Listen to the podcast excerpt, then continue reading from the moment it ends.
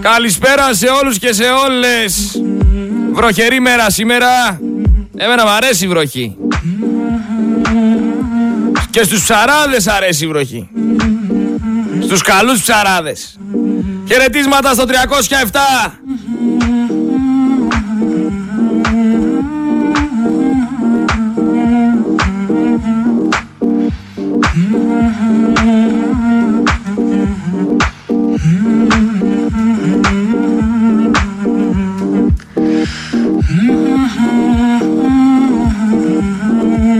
Λοιπόν, θα ξεκινήσω με ένα συγκεκριμένο ηχητικό. Θα πάω κατευθείαν στον Πατούλη. Ο οποίος Πατούλης. Το Πατούλη, μωρέ, δεν το ξέρετε τον Πατούλη, τον Περιφερειάρχη. Περιφερειάρχη που έβγαινε αξίριστο σε κάθε καταστροφή και έπαιζε θέατρο ότι και καλά έτρεξε και είναι κουρασμένος. Χαιρετίσματα και στους αγρότες, χαιρετίσματα σε όλους όσους ακούν. Γιατί κάνουν και παράπονα. Λοιπόν, ο Πατούλης είχε σχέσεις στενές από ό,τι φαίνεται με τον Ηλία Μίχο. Ο Ηλίας Μίχος, ξέρετε ποιος είναι. Ο Ηλίας Μίχος είναι ο παιδοβιαστής που έβγαζε τη 12χρονη βόλτες σε διάφορους οίκους ανοχής που κανόνιζε τα ραντεβού για να πάνε οι παιδοβιαστές να συναντηθούν με το κοριτσάκι. Ο Ηλίας ο Μίχος. Το ξέρετε όλοι ποιος είναι. Αυτός που έχει καταδικαστεί που η αστυνομία μπήκε μετά από 1,5 μήνα όχι, μετά από 20 μέρες, 1,5 μήνα ήταν στο Λιγνάδι. Μετά από 20 μέρες μπήκε να κάνει έρευνα στο κατάστημά του και στο σπίτι του. Και μετά από δύο μήνες που πήγε η καθαρίστρια να καθαρίσει το, το χώρο, βρήκε ένα λάπτοπ και κάτι ακόμα κινητά. Τα βρήκε η καθαρίστρια και δεν τα βρήκε η ελληνική αστυνομία. Να είχαμε να λέγαμε και να είχαμε να πούμε. Όλος τυχαίος ο Ηλίας Μίχος εμφανίζεται σε πάρα πολλές φωτογραφίες να πίνει τσιπουράκια με το διοικητή του τμήματος της περιοχής που έμενε. Όλος τυχαίως όμως έχω ένα ηχητικό εδώ πέρα του Πατούλη ο οποίος στο σπίτι του βιαστή Ηλία Μίχου πρωτοχρονιά τον ευχαριστεί για τη φιλοξενία. Για να ακούσουμε λίγο. Προφανώς δεν θέλω να σας κουράσω άλλο επειδή ε, ο μονόδομος ποτέ δεν ήταν ωφέλιμος θέλω και πάλι να ευχαριστήσω μία προς μία, έναν προς έναν που είσαστε εδώ σήμερα μετά από το κάλεσμα που έκανε η οικογένεια του Ηλία. Να ευχαριστήσω την οικογένεια του Ηλία και να σας υποσχεθώ ότι δεν θα είναι η πρώτη φορά που συναντιόμαστε ούτε η τελευταία. Θα συναντιόμαστε γιατί όλοι μαζί θα δημιουργήσουμε αυτό που οραματιζόμαστε. Κάποιοι θα είμαστε πιο μπροστά, κάποιοι θα είναι πιο πίσω, αλλά θα είμαστε όλοι μαζί ώστε να κάνουμε την Αθήνα πρωτεύουσα ξανά. Όλοι μαζί ξεκινάμε. Σας ευχαριστώ.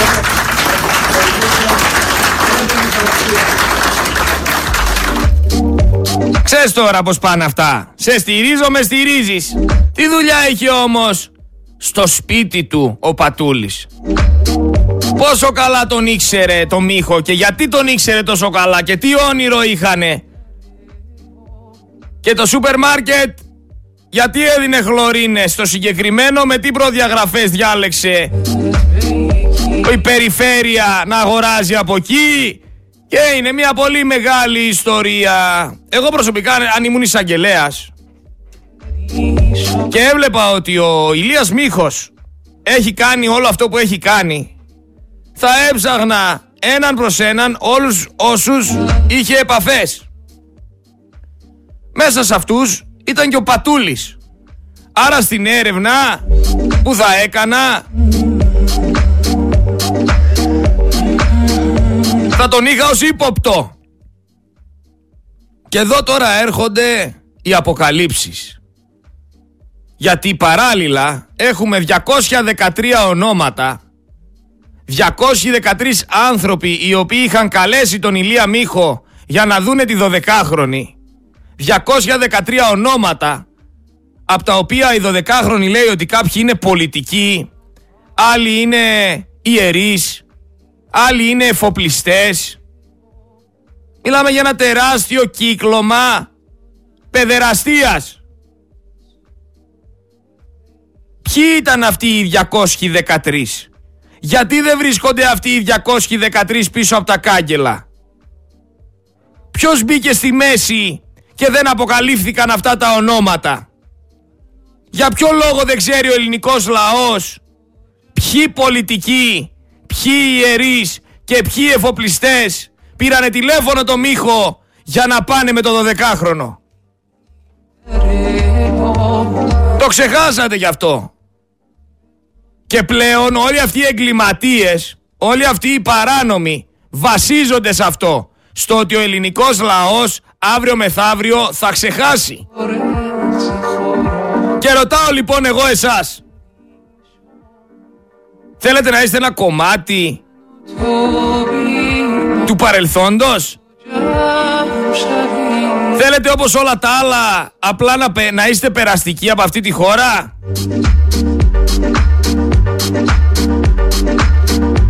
Ή θέλετε κι εσείς να βάλετε; Ένα μικρό πετραδάκι σε όλη αυτή την προσπάθεια ώστε να σηκωθεί ένα στίχος απέναντι στη διαφθορά, στην παρανομία και σε όλα αυτά τα λαμόγια τους παιδεραστές, τους παιδοβιαστές. Ήρεμα ρωτάω. Γιατί πλέον από ό,τι φαίνεται δεν καταλαβαίνουμε ένα τον άλλον. Πλέον από ό,τι φαίνεται εσείς νομίζετε ότι εδώ πέρα εγώ καθημερινά έρχομαι τρεις ώρες να κάνω καλαμπούρι. Δεν έρχομαι για καλαμπούρι. Εγώ εδώ πέρα έρχομαι να πω την αλήθεια. Να ακούσει ο κόσμος την αλήθεια. Και πίστεψέ με ρισκάρω, πίστεψέ με βρίσκομαι σε δύσκολη θέση, πίστεψέ με αντιμετωπίζω κατηγορίες, πίστεψέ με μου κάνουν εξώδικα και μηνύσεις. Και είμαι εδώ γιατί, για να αφυπνίσω κόσμο. Και για να μπορέσω να φέρω ξανά στην επιφάνεια θέματα τα οποία έχουν σκάψει και έχουν θάψει.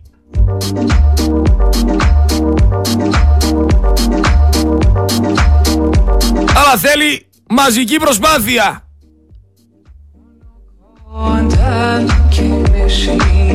Και πέρα από τη μαζική προσπάθεια θέλει να κάποιοι εκεί πέρα έξω να αποβάλουν και την τοξικότητά τους.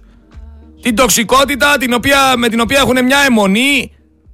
Όποιος βγαίνει και τους λέει ότι το άσπρο δεν είναι τελικά άσπρο και η αλήθεια είναι ότι είναι μαύρο, να τον βρίζουν και να τον πετάνε πέτρες. Να σοβαρευτούμε. Χθες ρε, όλος τυχαίος, μιας και μας έκανα να φάω, κάθομαι να φάω. Και λέω άντε θα ανοίξω την, τηλά, την τηλεόραση τη ρημάδα που δεν έχω το χούι αυτό. Άντε λέω θα ανοίξω την τηλεόραση τη ρημάδα να δω τι δείχνει. Άντε να δούμε τι δείχνει. Βράδυ τώρα έτσι. Και κάνω έτσι ένα ζάπινγκ και σταματάω όλο τυχαίο στο Star. Στο Star σταμάτησα γιατί έγραφε με μεγάλα γράμματα πρεμιέρα. Και λέω τι πρεμιέρα είναι αυτή; Για να δούμε τι πρεμιέρα είναι αυτή. Πρεμιέρα λέει Ζήνα το βράδυ. Έτσι λέγεται η εκπομπή. Ζήνα το βράδυ. Ζήνα τα μεσάνυχτα θα έλεγα εγώ θα τέριαζε πιο πολύ σε αυτή την ξανθιά κιουρά. Και έχει εκεί στο πάνελ στην, στην πρεμιέρα της η Ζήνα το βράδυ έναν πατέρα ο οποίος έχει αποδεχθεί τον ομοφιλόφιλο γιο του, ο οποίος το έμαθε λέει επειδή έκατσε όλος τυχαίο στον υπολογιστή του και είδε συνομιλίες με άλλους άντρες, ο οποίος έχει ένα γκόμενο, ο οποίος γκόμενος η οικογένειά του δεν έχει κανένα πρόβλημα που είναι ομοφιλόφιλος και όλα είναι ζάχαρη. Μου βγάλανε στο πάνελ και τη γιαγιά, η οποία γιαγιά έλεγε ότι όλα καλά, είναι φυσιολογικότατος. Αυτό το ζευγάρι το ονομάζουμε και ζευγάρι. Αυτοί οι δύο οι άντρες, τους οποίους η Ζήνα παρουσίαζε ως πολύ φυσιολογικούς, θέλουν λέει να υιοθετήσουν και παιδάκι. Και με νύχια και με δόντια και με σπαθιά να προσπαθεί να πει πόσο φυσιολογικό είναι να υιοθετήσουν ένα παιδάκι αυτοί οι δύο άντρες. Αυτοί οι δύο ομοφιλόφιλοι άντρες. Φυσικά στη συνέχεια βγάλανε και έναν άλλον ομοφιλόφιλο ο οποίος είπε ότι έχει δεχθεί bullying επειδή είναι ομοφιλόφιλος ότι στο σχολείο περνούσε πολύ δύσκολα και ότι πλέον λέει τον απειλούν επειδή είναι γκέι Ο κακός χαμός. Και ρωτάω εγώ, όμορφα και ωραία. Και λέω, πειράζει που εγώ έβγαλα φωτογραφία την τηλεόραση εκείνη τη στιγμή, έκανα μια δημοσίευση στο Twitter και έγραψα ότι ρε παιδιά, φτάνει ρε παιδιά. Μας κουράσατε με το ίδιο σενάριο καθημερινά, το ίδιο σενάριο παντού, σε ταινίες, σε σειρές, σε τηλεοπτικές εκπομπές, στην καθημερινότητα, στην επικαιρότητα. Το ομοφιλόφιλο ζευγάρι το οποίο θέλει να παντρευτεί, το οποίο θέλει να υιοθετήσει παιδιά και στην Ελλάδα δεν μπορεί, ενώ στη Γερμανία το κάνουνε και πάει λέγοντας. Έχει κουράσει αυτή η υπόθεση. Θέλετε με νύχια και με δόντια να τα καταφέρετε, αλλά έχετε κουράσει. Εγώ ρε αδερφέ, άνοιξα την τηλεόρασή μου και περίμενα να ενημερωθώ για κάτι σοβαρό. Την ώρα που έτρωγα εκεί πέρα ο άνθρωπος. Μα ούτε να φάω δεν ήθελα μετά από αυτό. Θα μου πεις γιατί δεν άλλαξες. Ε, μέχρι ένα σημείο ήθελα να δω μέχρι που θα το φτάσουνε. Μετά δεν άντεξα. Κάτα της σε αηδία. Αυτό δεν ήταν πρεμιέρα.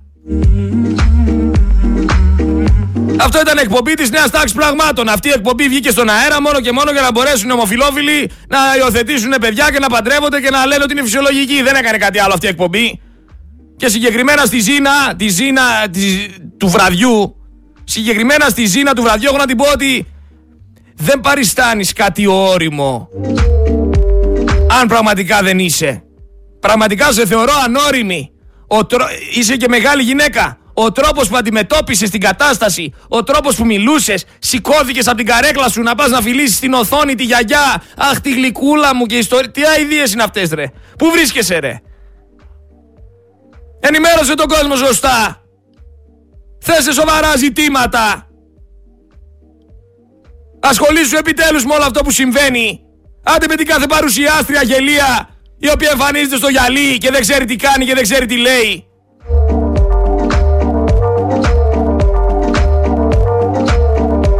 Αλλά το όνομα Ζήνα το βράδυ δεν είναι για εκπομπή, για κάτι άλλο είναι.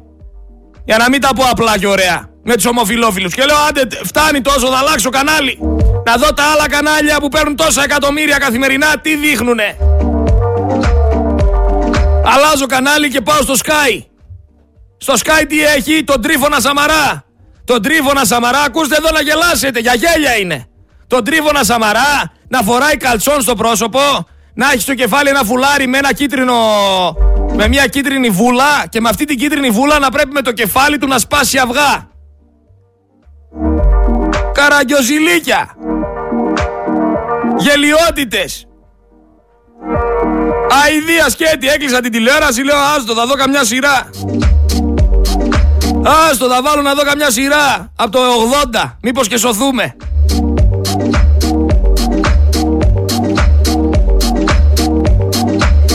Και μου στέλνουνε μετά τα μηνύματα.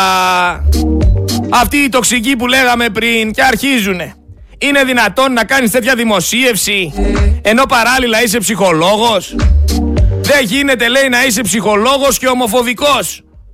Ποιος σου λέει πρώτα απ' όλα ρε φίλε που έστειλες το μήνυμα ότι εγώ είμαι ομοφοβικός; Επειδή με έχει κουράσει μια κατάσταση που καθημερινά προσπαθούν να μου περάσουν ότι οι ομοφιλόφιλοι είναι φυσιολογικοί και πρέπει να υιοθετούν παιδιά. Ε, όχι. Δεν συμφωνώ, ρε φίλε.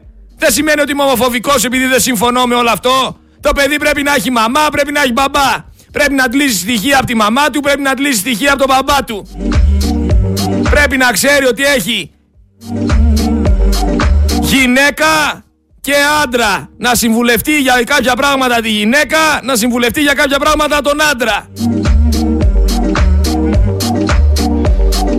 Επίσης, σαν την αγάπη της μάνας δεν έχει. Πώς θα το κάνουμε δηλαδή; Άμα στρελάνετε εσύ και η Ζήνα και όλοι μαζί, δεν είμαι ομοφοβικός. Φυσιολογικότατος είμαι. Και έχω κουραστεί να προωθούν τους ομοφιλόφιλους. Τέλος. Πάμε σε ένα άλλο θέμα. Δεν ασχολήθηκε η Ζήνα το βράδυ με αυτόν το γιο του εφοπλιστή. Το χάρι, το χαρούλι, δεν θα πω επίθετο. Δεν ασχολήθηκε κανένας με το χαρούλι το μικρό. Που έχει μπαμπά εφοπλιστή. Που πήγε και έδιρε τη γυναίκα του η οποία είναι και έγκυος. Δεν ασχοληθήκατε με αυτό το θέμα. Δεν ασχολήθηκε η Ζήνα το βράδυ με την ενδοοικογενειακή βία που είναι ένα πολύ σοβαρό θέμα και να φέρει σαν παράδειγμα και το χάρη, το γιο του εφοπλιστή που αυτές τις μέρες σακάτεψε στο ξύλο τη γυναίκα του που είναι έγκυος. Γιατί ρε Ζήνα δεν ασχολείσαι με αυτό το πρόβλημα το οποίο αφορά την κοινωνία, το οποίο θα βοηθήσει οικογένειες για το οποίο κανένας δεν έχει παλέψει τόσα χρόνια που πάρα πολλοί άντρες σαπίζουν στο ξύλο τις γυναίκες τους και κανένας δεν αντιδράει που αυτές οι γυναίκες είναι πραγματικά θύματα και παίρνουν τηλέφωνο την αστυνομία και πάει η αστυνομία και της λέει δεν μπορούμε να κάνουμε κάτι, κάντε μήνυση και κάνουν μήνυση και δεν βρίσκουν το δίκιο τους. Δεν λες ότι το χάρη ο οποίος σακάτευε τη γυναίκα του τον αφήσανε ελεύθερο επειδή είναι αυτός που είναι ο γιος του εφοπλιστή. Δεν τα λες αυτά ρε Ζήνα Ρε Ζήνα στα μαλακά περπατάς με την πρεμιέρα σου η πρεμιέρα σου θα έπρεπε να έχει κάνει μπαμ άμα ήθελες πραγματικά σαν πρεμιέρα να κάνεις μπαμ και να έχεις τηλεθέαση δεν θα μου έβγαζες εκεί πέρα τον πατέρα με, με το λουλούδι δίπλα και με τον κόμενό του στην τηλεόραση και με τη γιαγιά του να λέει πόσο καλά παιδιά είναι και το πόσο όλοι αυτοί πρέπει ξαφνικά να υιοθετήσουν ένα παιδί. Και επειδή είναι χαρούμενοι είναι και φυσιολογικοί. Δεν πάει έτσι. Δεν πάει έτσι ρε Ζήνα. Δυστυχώς. Άμα ήθελες να κάνεις πρεμιέρα θα μπορούσες να βγάλεις στο πάνελ έναν μάρτυρα από το Νουρ One να εξηγήσει τι ακριβώς είδε. Αλλά ξέχασα, οι μάρτυρες από τον Ουρβάν δεν υπάρχουν, ε. Από όσο ξέρω.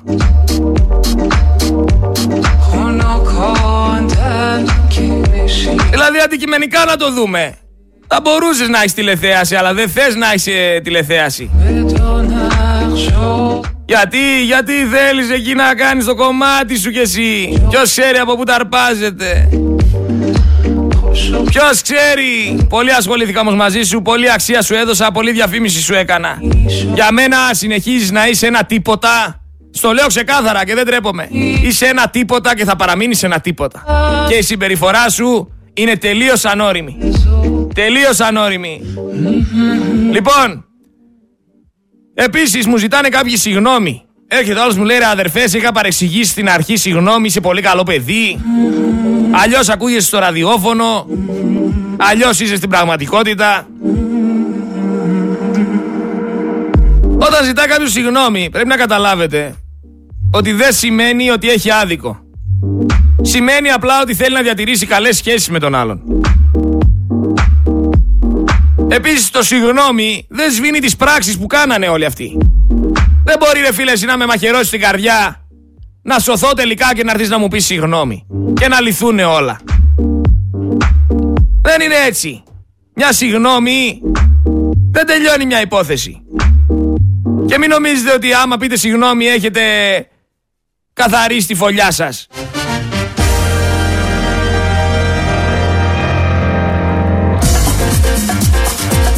Αυτά για να ξεκαθαρίσουμε κάποια πράγματα μαζί μας γιατί μερικοί εκεί πέρα έξω από ό,τι φαίνεται έχετε μάθει διαφορετικά γράμματα από ό,τι έχω μάθει εγώ.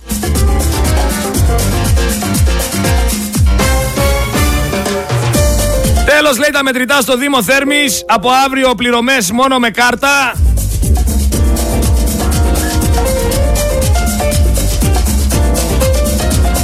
Ο κακός χαμός χθες στον ηλεκτρικό έπεσε πολύ ξύλο Την ώρα που στην Ελλάδα οι οικογένειες συγκεκριμένες έχουν κατακλέψει το λαό, ο λαός πλακώνεται μεταξύ του για την ιδεολογία του. Μια μικρή ομάδα ανθρώπων πήγαν εκεί πέρα σε ένα τρένο κάτω στην ηλεκτρικό στο οποίο ήταν άλλη ομάδα ανθρώπων τους λούσανε με βενζίνη, θα τους βάζανε φωτιά, τους δίρανε, τους κάνανε, τους ουράνανε, ο κακός χαμός. Τα ΜΑΤ φυσικά ήρθαν μετά από 45 λεπτά. Γιατί η τακτική της αστυνομίας είναι αυτή. Ότι δεν πρέπει να έρθουμε σε επαφή με τον εγκληματία. Τον αφήνουμε να κλέψει το σπίτι, τον αφήνουμε να σκοτώσει, τους αφήνουμε να παίξουν μάπες και μετά πάμε κάνουμε μια έρευνα και τις συλλήψεις μας.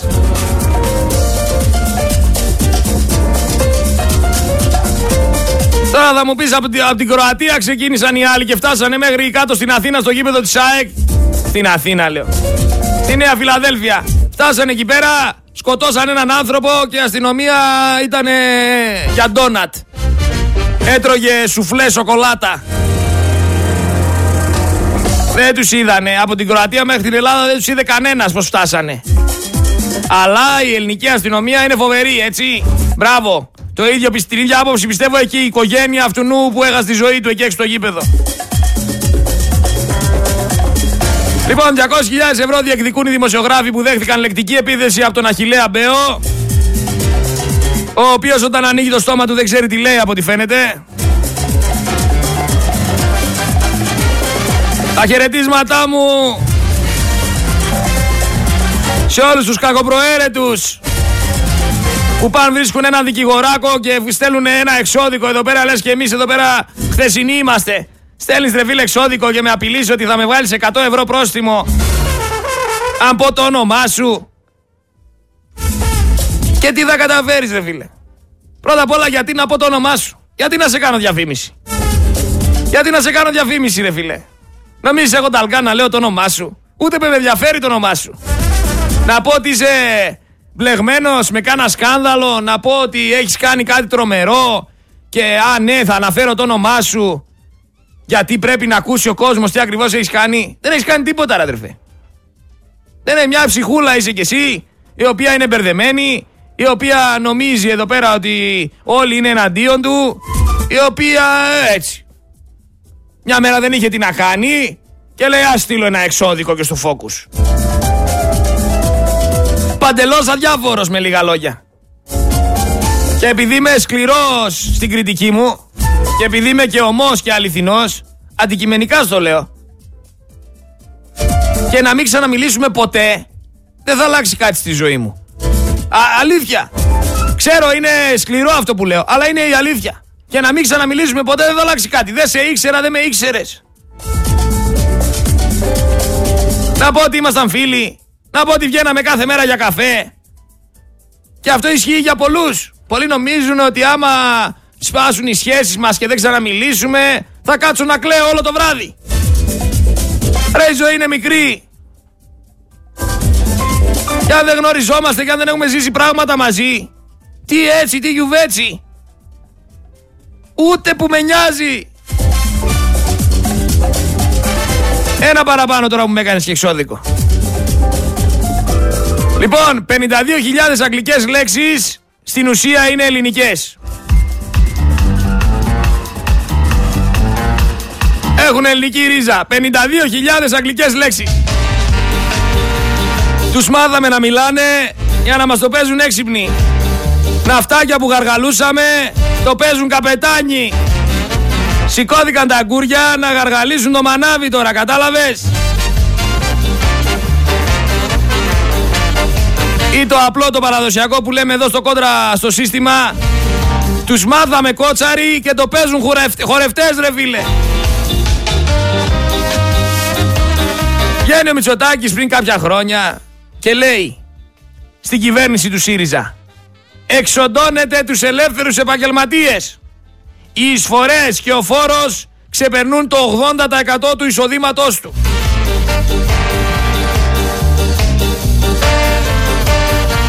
Αυτό λέγεται οικονομική δολοφονία λέει ο Μητσοτάκης και λίγα χρόνια μετά πάει κάνει ακριβώς αυτό που ήθελε να κάνει ο Κατρούγαλος.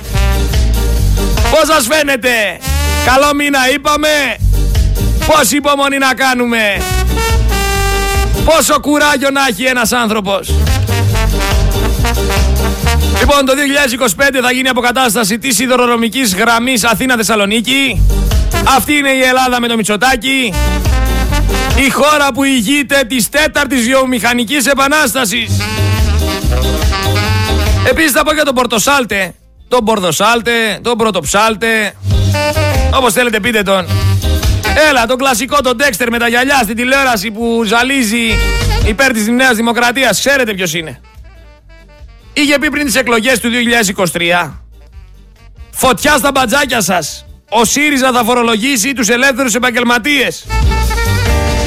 Μετά τις εκλογές ο Πορτοσάλτε του 2023 βγαίνει και λέει μπράβο στο Μητσοτάκι που φορολογεί τους κλέφτες ελεύθερους επαγγελματίες. Αυτή είναι η μπιφτέκα που γυρνάνε. Αυτό είναι το παιχνίδι που παίζουν όλοι οι δημοσιογράφοι. Να στηρίζουν φανατικά και να μην αναγνωρίζουν λάθη. Και αυτό σας λέω ότι δεν είμαι δημοσιογράφος, είμαι ραδιοφωνικός παραγωγός. Εγώ θα σου πω ότι στην Ελλάδα κιλοβατόρα έχει 0,80, στη Γερμανία 0,33 και στην Ελβετία 0,22. Και για όλα αυτά σας λένε αυτοί ότι φταίει ο πόλεμος. Ούτε στην Ελλάδα να ήταν ο πόλεμος βρε. Στην Ελβετία και στη Γερμανία που παίρνουν πολύ καλύτερους μισθούς, έτσι. Γιατί προχθές ο άλλος μου είπε στην Ελβετία δεν έχουν ευρώ. Ναι, συμφωνώ, δεν έχουν ευρώ. Αλλά και πάλι, αν μετατρέψεις τα φράγκα σε ευρώ, πιο πολλά ευρώ παίρνουνε. Έχουμε πλημμύρες στην Πάτρα. Έχουμε 4% αύξηση ασφαλιστικών εισφορών από το 2024. Έχουμε αύξηση για 1,7 δις έσοδα από ΦΠΑ από το 2024. Υπερφορολόγηση για ελεύθερους επαγγελματίες. Αύξηση 80% στο ρεύμα. Και φυσικά πρέπει να είναι καλοφάγωτο το 41%.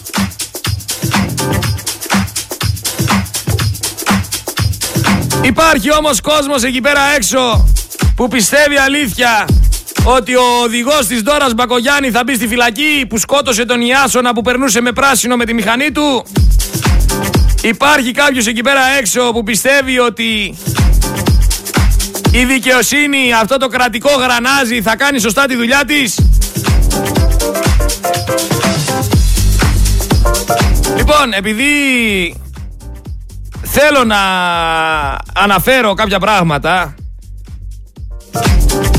για όλα αυτά τα λεφτά που δίνονται για ενίσχυση, για επιχορήγηση, για να βοηθήσουμε να ορθοποδήσουν οι επιχειρήσεις που πάθαν ό,τι πάθανε από την πανδημία, από τον πόλεμο στην Ουκρανία και πάει λέγοντας. Ξέρετε τώρα αυτά τα εκατομμύρια που μοιράζουν στα κανάλια. Δεν τα μοιράζουν μόνο στα κανάλια, μαντέψτε. Τα μοιράζουν και σε εφημερίδες. Διαβάζω λοιπόν μια λίστα από την 5η 2 Νοεμβρίου 2023. Δικαιούχοι επιχειρήσεις έκδοσης εφημερίδων πανελλήνιας κυκλοφορίας. Πάρτε χαρτί και στυλό. Δεν ξέρω που είσαι ρε φιλέ. Μπορεί να είσαι μέσα στο φορτηγό αυτή τη στιγμή που ακούς. Μπορεί να είσαι στα μάξι σου. Μπορεί να είσαι στη δουλειά σου. Μπορεί να είσαι σπίτι σου. Μπορεί να είσαι στο νοσοκομείο. Μπορεί να είσαι στο, στο πυροσβεστικό σώμα. Μπορεί να είσαι στην ε, ασφάλεια. Μπορεί να είσαι στη φυλακή. Δεν ξέρω που είσαι. Βρες χαρτί και στυλό. Να γράψουμε μαζί κάποια πράγματα. Γιατί, γιατί για τα κανάλια τώρα δώσαν 6,8 εκατομμύρια. Αλλά δώσανε και για τις εφημερίδες όπως σας είπα. Πάμε να γράψουμε εφημερίδες και ποσά. Διαβάζω λοιπόν, από γνωστή ιστοσελίδα είναι η πηγή μου, έτσι, δεν τα βγάζω το μυαλό μου. Τίτλος εφημερίδας. Κόκκινος πρωταθλητής. Συνολικό ποσό ενίσχυσης 90.000 ευρώ. Τίτλος εφημερίδας. Ελεύθερος τύπος. Συνολικό ποσό ενίσχυσης 100.000 ευρώ. Έτσι, 100 χιλιάρικα. Μοιράζουν 100 χιλιάρικα στην κάθε εφημερίδα τώρα για ενίσχυση. 100 χιλιάρικα δουλεύουμε όλη τη ζωή μας για να μάσουμε. Για να ξέρεις πως παίζετε το παιχνίδι. Παρασκήνιο. Σύνολο, συνολικό ποσό ενίσχυσης 100 χιλιάρικα. Η βραδινή της Κυριακής 100 χιλιάρικα. Star Press, ώρα των σπορ, ώρα των σπορ της Δευτέρας 120 χιλιάρικα. Το φως των σπορ 120 χιλιάρικα. Ντοκουμέντο 90.000 ευρώ. Πρώτο θέμα 182.000 ευρώ. Sport Day 120.000 ευρώ. Το ποντίκι 100.000 ευρώ.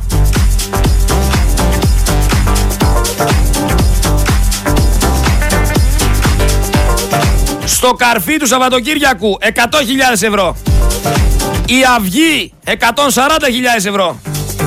Παραπολιτικά on time 130.000 ευρώ. Λοιπόν, καθημερινή, η καθημερινή της Κυριακής, μαζί πάνε αυτές, 200.000 ευρώ. Έλα εδώ να δεις τώρα τι γίνεται. Της Τούνης στο κάγκελο. Ριζοσπάστης. 160.000 ευρώ το ποσό, το συνολικό της ενίσχυσης. Real News 140.000 ευρώ. Τα νέα, το βήμα 200.000 ευρώ. Ελεύθερη ώρα 120.000 ευρώ. Η εφημερίδα των συντακτών 150.000 ευρώ. Live Sport 27.000 ευρώ. Δημοκρατία και Εσπρέσο 48.000 ευρώ. Εστία και Ορθόδοξη Αλήθεια 43.500 ευρώ. Ο λόγος 120.000 ευρώ. Το κεφάλαιο 90.000 ευρώ. Εφημερίδες έτσι. Φόρτσα 70.000 ευρώ. Μέτοχος και επενδύσεις 100.000 ευρώ. Η εποχή θέλετε κι άλλα 100.000 ευρώ. Η ναυτεμπορική 140.000 ευρώ. Ήπεθρος 70.000 ευρώ. Athens Voice 100.000 ευρώ. Αγκρέντα 100.000 ευρώ. Μέχρι στιγμής σύνολο 3.470.500 ευρώ.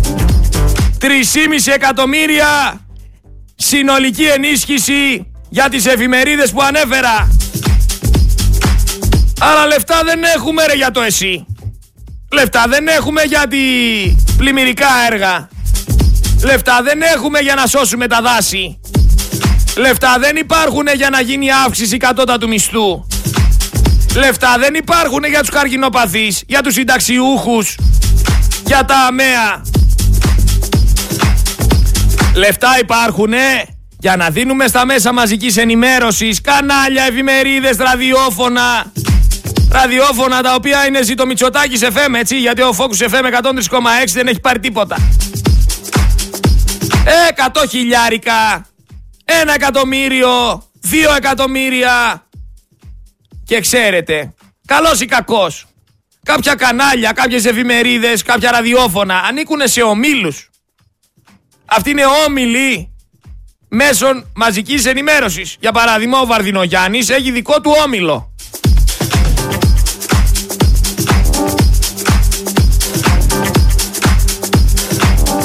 Ο όμιλος του Βαρδινογιάννη από τη λίστα Πέτσα από τη λίστα Πέτσα μόνο, έτσι πήρε 2.127.000 ευρώ. Ο Αλαφούζος και αυτός ένας τεράστιος όμιλος σας λέω τώρα ποιοι είναι οι μεγάλοι όμιλοι των μέσων μαζικής ενημέρωσης. Ο Αλαφούζος. Sky, Καθημερινή, Sport FM, Sky Radio, ξέρετε όλα αυτά μαζί. Καθημερινές σε καθημερινές της Κυριακής. 1.822.000 ευρώ.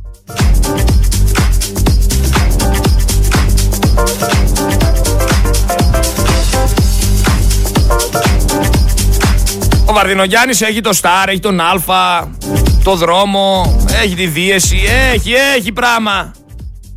Να πάμε στο Μαρινάκι. Μέγκα, in, το βήμα, τα νέα. Μέγκα TV και πάει λέγοντας 1.200, 1.231.000. Να πάμε στο Σαβίδι. Το Σαβίδι εδώ του ΠΑΟΚ. Που έχει το Open.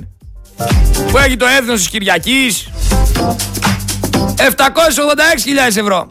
Θέλω να σας εξηγήσω με λίγα λόγια. Για να μην αναφέρουμε τώρα άμα υπάρχει και το Γιανακόπουλο. Ο Γιανακόπουλος που το παίζει εθνοσωτήρας. Με το News Bomb και με όλα αυτά τα site που έχει. 558.000 ευρώ από τη λίστα Πέτσα μόνο. Μόνο από μία λίστα. Έτσι δεν είναι μία η λίστα. Όμως είναι πολλές οι λίστες. Δηλαδή έχει πάρει και άλλα λεφτά. Και αυτός και όλοι οι άλλοι. Όπως έχουν πάρει φυσικά και πολλοί άλλοι. Γιατί η λίστα είναι τεράστια και μπορείτε να τη βρείτε στο διαδίκτυο. Είναι όλα αναρτημένα. Και ο Τρενταφυλόπουλος με τη ζούγκλα, 62 χιλιαρικάκια μόνο για τη ζούγκλα πήρε.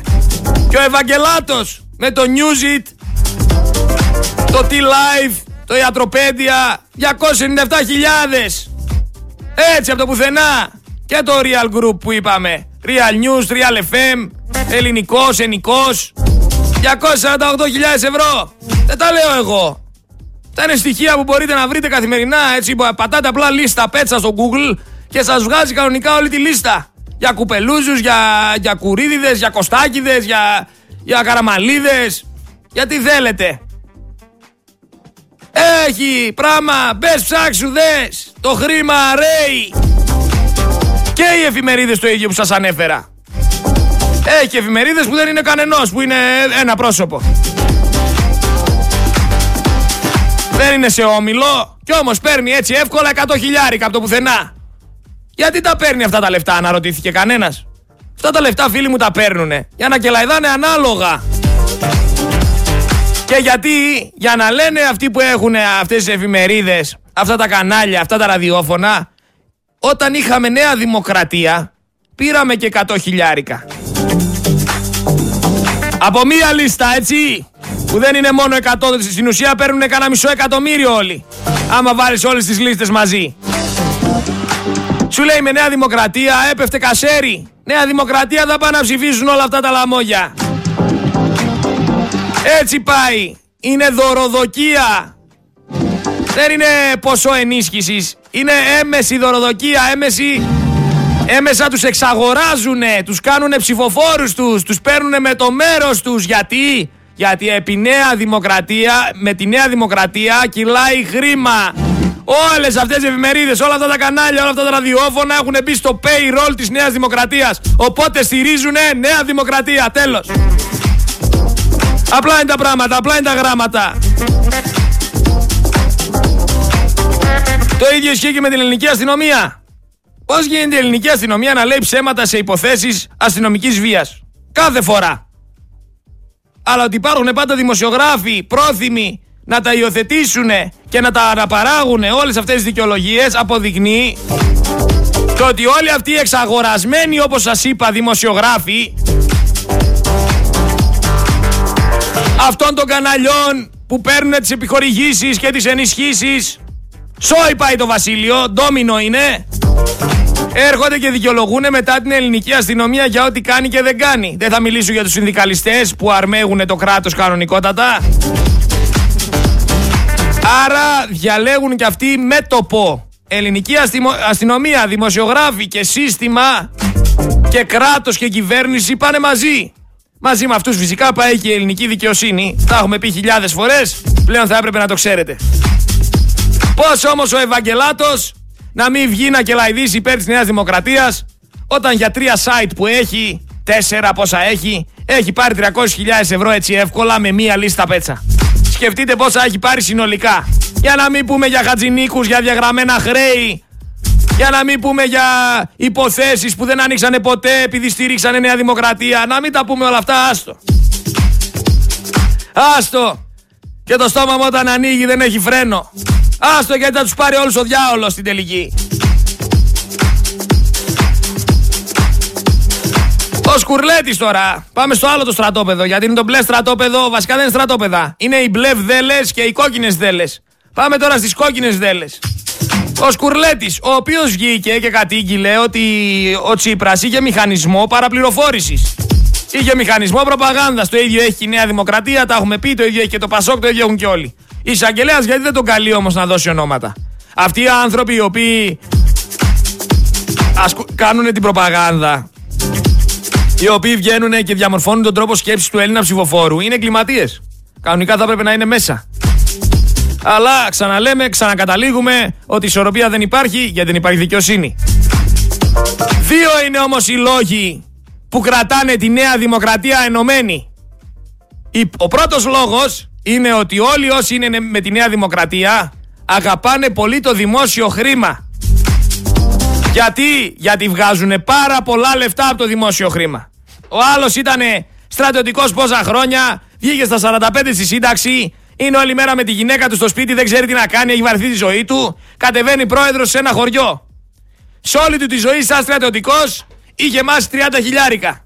Κατεβαίνει στο Δήμο σαν πρόεδρος και με ένα δημόσιο έργο σε ένα ρέμα, έρχεται ο Δήμαρχος και τον δίνει 30 στο χέρι μίζα.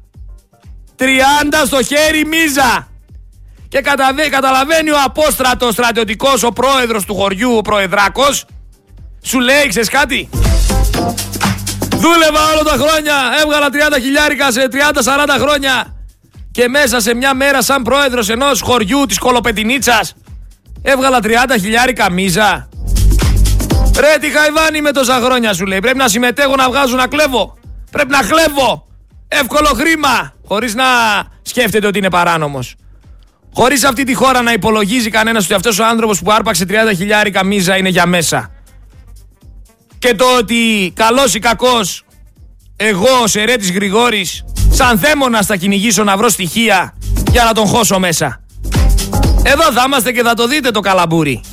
Εδώ θα είμαστε και θα το δείτε. Άρπαξε 30 χιλιαρικάκια που δεν είναι τίποτα έτσι σε σχέση με τις μίζες που αρπάζουν βουλευτές, πολιτικοί που κυβερνάνε, δήμαρχοι που έχουν την εξουσία, όλοι όσοι έχουν την εξουσία. Γιατί σε αυτή τη χώρα θέλω να ξέρετε κλέβουνε αυτοί που έχουν την εξουσία. Οι υπόλοιποι δεν κλέβουνε, δεν μπορούν να κλέψουν. Επίσης η Νέα Δημοκρατία είναι ενωμένη επειδή έχουν και το Predator. επειδή ο Μητσοτάκης παρακολουθούσε τους πάντες και είχε τους πάντες στοιχεία παρανομίας, τέτοιου είδους παρανομίας.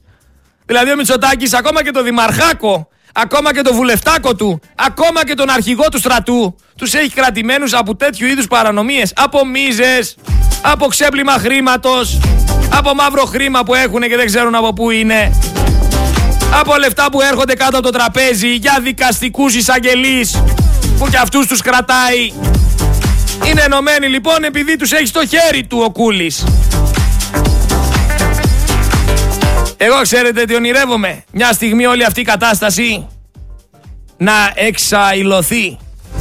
Όλο αυτό το κόμμα μια στιγμή να βγει κάποιος εισαγγελέας, κάποιος άνθρωπος της δικαιοσύνης να τους πάρει όλους βάρνα.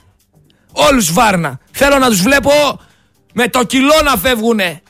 Να φτιάξουν ρε παιδί μου μια φυλακή η οποία θα είναι μόνο για τέτοιου είδους ανθρώπους. Για πολιτικούς απατεώνες, για πολιτικούς εγκληματίες, για παράνομους πολιτικούς. Μία φυλακή δική τους. Και να είναι εκεί πέρα μέσα, ξέρω εγώ τώρα, να είναι εκεί πέρα μέσα Μητσοτάκηδες, Καραμαλίδες, Παπανδρέοι, Τσίπρες, Πολάκηδες, να είναι όλοι μαζί εκεί πέρα μέσα. Εκεί να δεις καλαμπούρι. Αυτά είναι τα ωραία. Αλλά στην Ελλάδα αυτά δεν πρόκειται να συμβούν. Γιατί ο κόσμος είναι θεόχαζος. Ηλίθιος. Με λέει ο άλλος καλά κάθεσαι λέει και βρίζεις τον ελληνικό λαό. Βρίζω φίλε μου το 41%.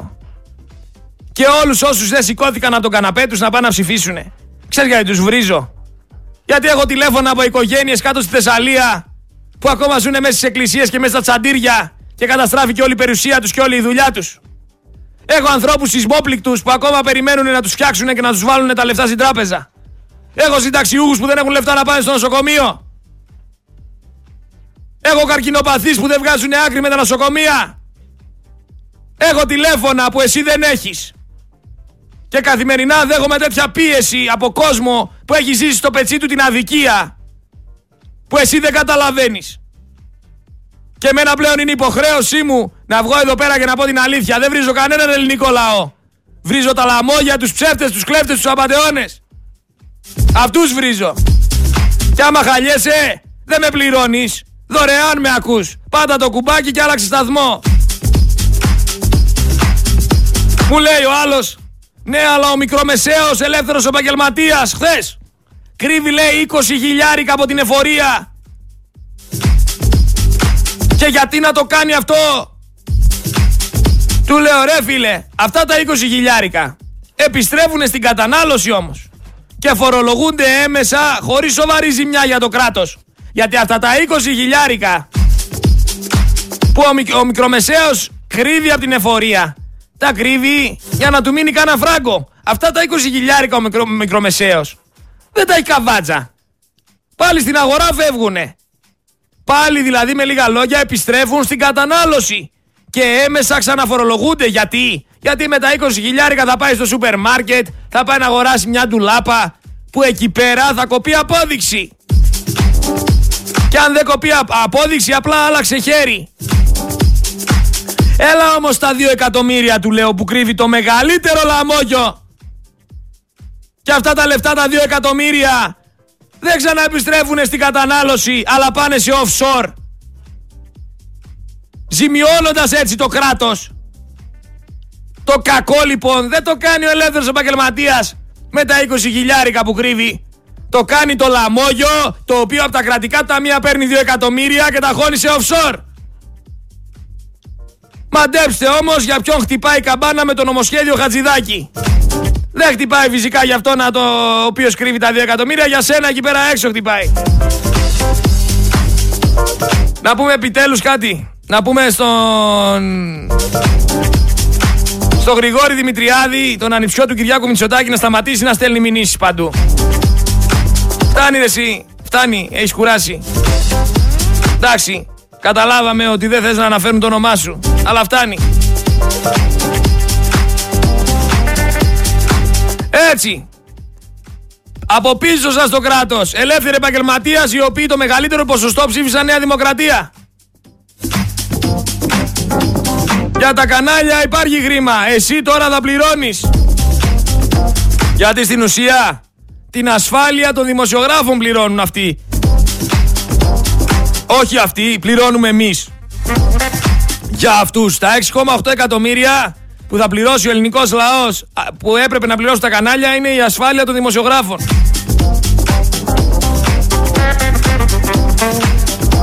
Φέτα και λάδι 15 ευρώ. Άντε να δω τι θα τρώμε. Πάμε λίγο στο Χατζηδάκι, ο οποίος έβγαλε αυτό το νομοσχέδιο και γονατίζει τους ελεύθερους επαγγελματίες. Και ανα, αναφέρομαι στους συμπολίτες μου. Άμα δέχεστε να μην σας κόψει απόδειξη ο υδραυλικός, θα σας πούνε ότι είστε συνένοχοι σε ένα έγκλημα κατά της πατρίδας. Ενώ ο Χατζηδάκης, ο οποίος έχει εισόδημα 1,1 εκατομμύριο ευρώ, ο οποίος έχει δύο οχήματα, 27 ακίνητα, 100 επιχειρήσεις, 118.000 οφειλές, 183.000 καταθέσεις, 1,42 εκατομμύρια σε επενδυτικά προϊόντα. Αυτός ο άνθρωπος δεν ελέγχεται από κανέναν. Να τα λέμε όλα φίλοι μου, να τα λέμε όλα. Δεν μου φτάνει ο χρόνος ρε. Και 57 πήγε.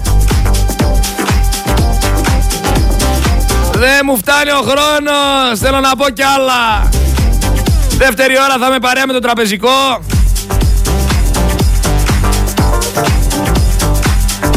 Να πούμε κάτι τελευταίο.